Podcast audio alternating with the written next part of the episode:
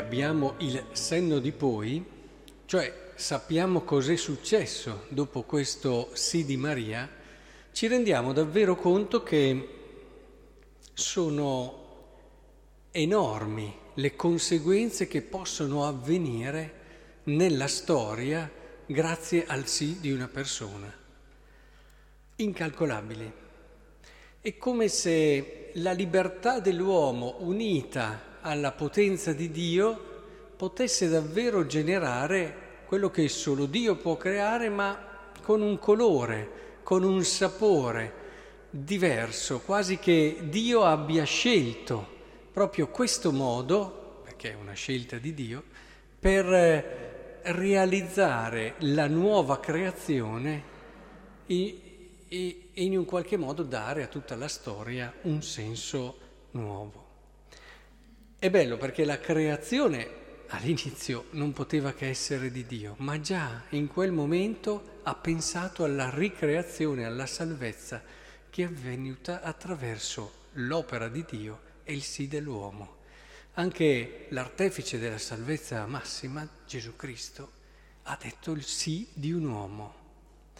Ora, credo che sia molto importante che non trascuriamo questo aspetto, il sì di un uomo, cioè il nostro sì. Il nostro sì può avere delle conseguenze incalcolabili nella storia, se unito a Dio e alla sua grazia. Il nostro sì.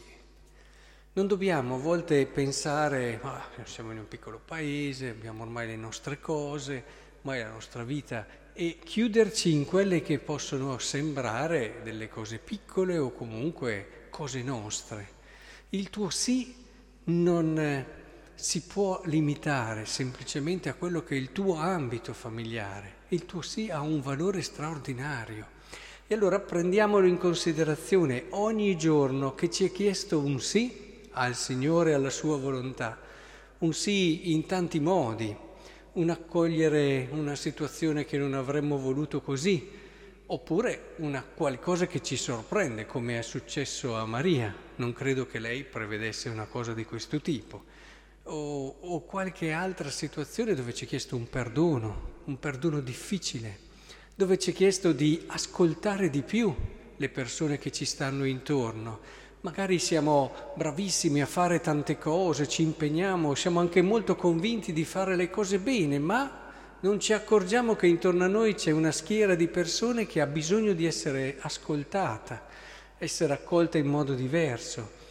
E così possiamo andare avanti nel rompere con il sì contro quella pigrizia che tante volte accompagna le nostre giornate le rende lente, le rende incapaci di quel dono generoso, proprio perché arriva sempre, in tanti casi, il nostro dono fino al limite del nostro, come dire, che non abbiamo troppo svantaggio, diciamo così.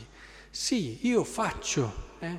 Proprio ieri sera guardavamo con la Caritas questo documento del Papa, la Evangelii Gaudium, parla di solidarietà e dice tante volte c'è un concetto sbagliato di solidarietà e si pensa in modo errato che sia legata a degli episodi. Allora io ogni tanto faccio un'opera buona, ogni tanto mi impegno per questa cosa, per quell'altra cosa e alla fine della settimana facendo il bilancio magari mi sento anche una brava persona. Il problema non è lì, il problema è una mentalità una mentalità, dice il Papa, che va cambiata e che vede nella comunità, nel camminare insieme, nel condividere e nel farsi carico reale dell'altro, ecco quello che è il corretto spirito della solidarietà. È, è molto bello sempre questo tornare ad una mentalità, ad una spiritualità, potremmo dire, ad un atteggiamento interiore. È, è così facile.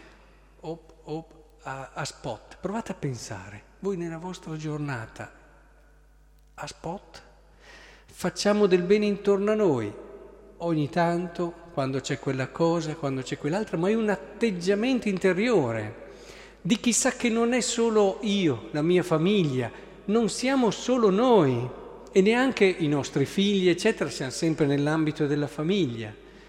Proviamo a entrare in questa logica dove davvero si respira con il cuore di Dio, con la mente di Dio. Questo opera una rivoluzione reale, rigenera dal di dentro i nostri sì, i sì anche a questa mentalità, ad esempio, che magari lo capiamo con la testa, ma co- facciamo così fatica a fidarci. Maria ha dovuto fidarsi, è qui, accidenti. Eppure noi, eh, anche se vediamo che il fidarsi di Maria ha generato tutto quello che è stato di bello e di grande per l'umanità, noi facciamo ancora fatica. Sì, è vero, devo fidarmi, però io devo occuparmi soprattutto delle mie cose. Io devo pensare soprattutto a me, di conseguenza è fidarsi che poi alla fine le tue cose stanno anche dietro ad una maggiore apertura, perché cambiano l'approccio.